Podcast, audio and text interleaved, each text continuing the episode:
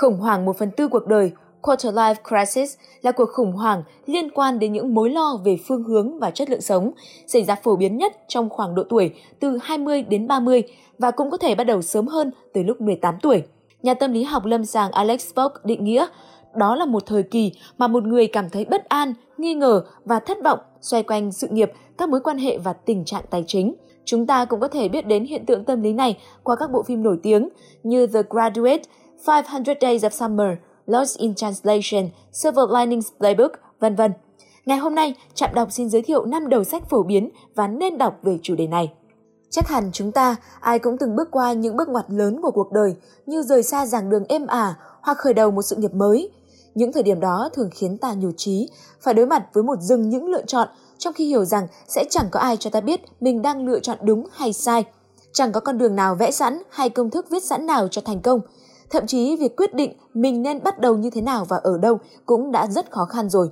Hiểu được những khó khăn, đặc biệt là của những người trẻ, trước các bước ngoặt như thế trong cuộc đời, tác giả, một doanh nhân và cũng là một giáo viên, một nhà khoa học đã dồn tâm huyết viết nên những chia sẻ tuy nhẹ nhàng mà khiêm nhường nhưng rất sâu sắc.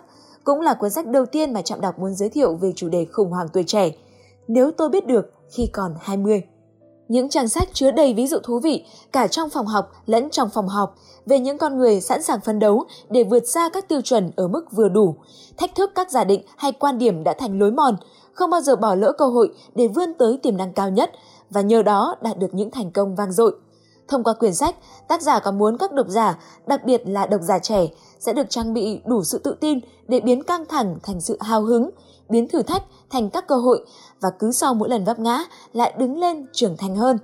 Thông điệp cốt lõi của quyển sách có thể tóm gọn như sau. Hãy cho phép mình táo bạo và xuất sắc. Cuốn sách tiếp theo chạm muốn giới thiệu cũng là một cuốn sách dành cho tuổi 20. Tuổi 20, những năm tháng quyết định cuộc đời bạn là cuốn sách kỹ năng hữu ích dành cho những bước chân tranh vênh vào đời của tuổi 20. Những năm tháng của tuổi 20 là một sự cải tổ vĩ đại.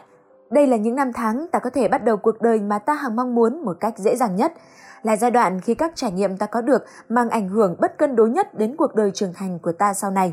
Tuổi 20, những năm tháng quyết định cuộc đời bạn là cuốn sách vô cùng lý thú và tâm lý sẽ giúp bạn hiểu được rằng tính cách của mình thay đổi trong độ tuổi 20 nhiều hơn bất kỳ giai đoạn nào khác trong cuộc đời.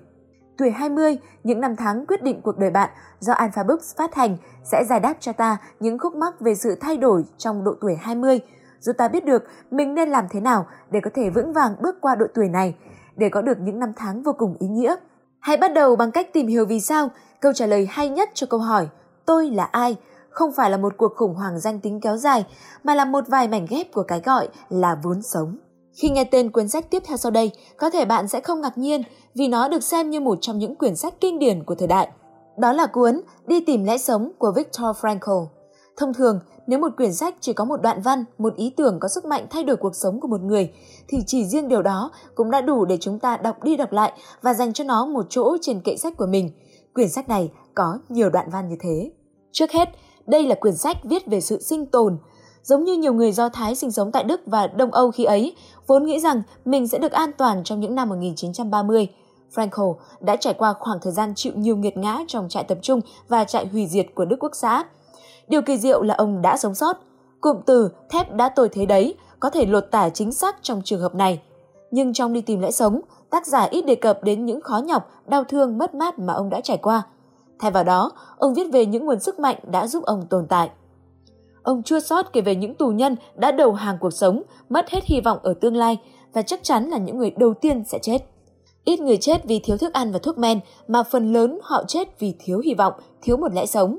Ngược lại, Franco đã nuôi giữ hy vọng để giữ cho mình sống sót bằng cách nghĩ về người vợ của mình và trông chờ ngày gặp lại nàng.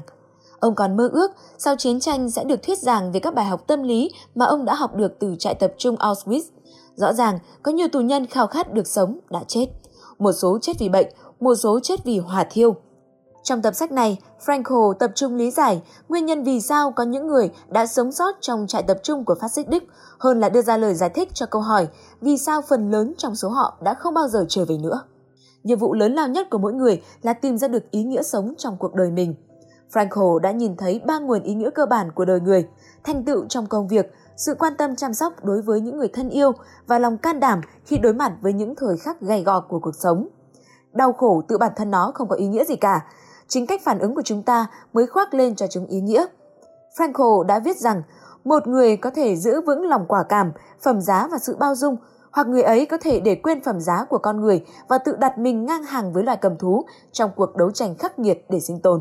Ông thừa nhận rằng chỉ có một số ít tù nhân của Đức Quốc xã là có thể giữ được những phẩm chất tạo nên những ý nghĩa cơ bản của đời người. Trong những năm tháng tuổi trẻ, không ít lần chúng ta gặp phải những tổn thương và liệu rằng bạn đã hiểu thực sự về nỗi sợ hãi, những thương tổn sâu bên trong mình hay chưa?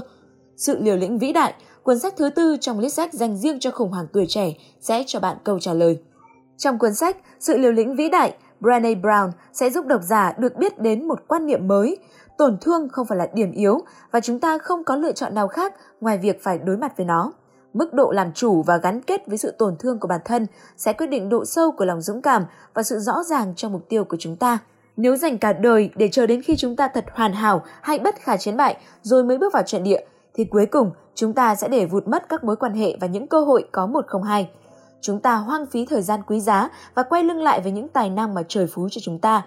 Những đóng góp mà chỉ chúng ta mới có thể tạo ra. Hoàn hảo và bất khả chiến bại đều là những điều rất hấp dẫn, nhưng chúng không thực sự tồn tại trong cuộc sống của con người. Chúng ta đều phải can đảm, vững bước đương đầu với khó khăn, dù đó là một mối quan hệ mới, một cuộc họp quan trọng, quá trình sáng tạo của bản thân hay một cuộc trò chuyện khó khăn với người thân. Đừng đứng ngoài cuộc để đánh giá hay khuyên răn, chúng ta phải dám lộ diện và để người khác nhìn thấy mình. Đó là sự liều lĩnh vĩ đại, dám dấn thân dù phải đối mặt với tổn thương. Và với cuốn sách thú vị Sự liều lĩnh vĩ đại, tác giả sẽ cùng độc giả khám phá cho câu trả lời những câu hỏi sau. Thứ gì điều khiển nỗi sợ hãi bị tổn thương của chúng ta? Làm sao để bảo vệ bản thân khỏi sự tổn thương? Cái giá phải trả khi ta nhắm mắt và bỏ cuộc là gì? Làm sao để làm chủ và gắn kết với sự tổn thương, để từ đó ta bắt đầu thay đổi cách sống, cách yêu thương, cách làm cha mẹ và lãnh đạo. Cuốn sách thứ năm sau đây chắc hẳn sẽ khiến bạn phải dùng mình vì cảm xúc cho đến trang cuối cùng. Thiền và nghệ thuật bảo dưỡng xe máy, một trong những tác phẩm bestseller cực kỳ quan trọng của thời đại chúng ta. Đây là hành trình tuyệt diệu của một người đi tìm lại chính mình, một thiên sử thi hiện đại, chuyển hóa cả một thế hệ và tiếp tục truyền cảm hứng cho hàng triệu người. Một ví dụ thấm thía về cách chúng ta sống và làm thế nào để sống tốt hơn. Câu chuyện kể về một chuyến đi mùa hè bằng xe máy của hai cha con. Thiền và nghệ thuật bảo dưỡng xe máy trở thành cuộc phiêu lưu triết học vào những câu hỏi nền tảng. Mối quan hệ của người kể chuyện với đứa con dẫn đến một sự xem xét bản thân sâu sắc. Công việc bảo dưỡng xe máy khiến tiến trình khảo sát khoa học, tôn giáo và nhân văn trở nên cực kỳ cuốn hút. Cộng hưởng với những khắc khoải nhân sinh, tác phẩm kinh điển này là một cuốn sách siêu nghiệm về cuộc đời vô cùng xúc động. Cuốn sách cuối cùng đến từ tác giả Clayton M. Christensen, giáo sư của trường Harvard. Ông mang đến thước đo nào cho cuộc đời bạn, cuốn sách thú vị, khác lạ về cảm hứng và kiến thức sâu sắc để có một cuộc sống trọn vẹn. Quyển sách không đưa ra câu trả lời dễ dàng mà khuyến khích bạn xem xét kỹ những câu hỏi quan trọng nhất mà bạn đối mặt trong cuộc đời. Quyển sách không khuyên bạn nên nghĩ về cái gì, mà nhắm vào dạy bạn cách nghĩ về cuộc sống và mục tiêu cuộc đời thông qua những nghiên cứu và lý thuyết thuyết phục về thành công và thất bại đã được thực hiện tại Đại học Harvard và những tổ chức khác. Quyển sách không đưa ra con đường dẫn đến hạnh phúc, mà nó sẽ trang bị cho bạn những công cụ để sống một cuộc sống mà bạn thật sự mong muốn. Đó chính là những công cụ đã giúp những lãnh đạo dẫn dắt những công ty hàng đầu thế giới nhằm làm thay đổi thế giới. Với sau cuốn sách mà Trạm đọc vừa giới thiệu, hy vọng bạn sẽ hiểu hơn về những khủng hoảng tâm lý đã và đang đến với mình. Thông qua đó, bạn có thể đương đầu và vượt qua những khó khăn, tự chọn con đường riêng của mình và tìm được sự an yên trong tâm hồn. Cảm ơn các bạn đã lắng nghe. Hãy like, share và subscribe channel của Trạm Đọc để cùng tìm hiểu nhiều hơn về những cuốn sách hay và ý nghĩa nhé. Xin chào và hẹn gặp lại!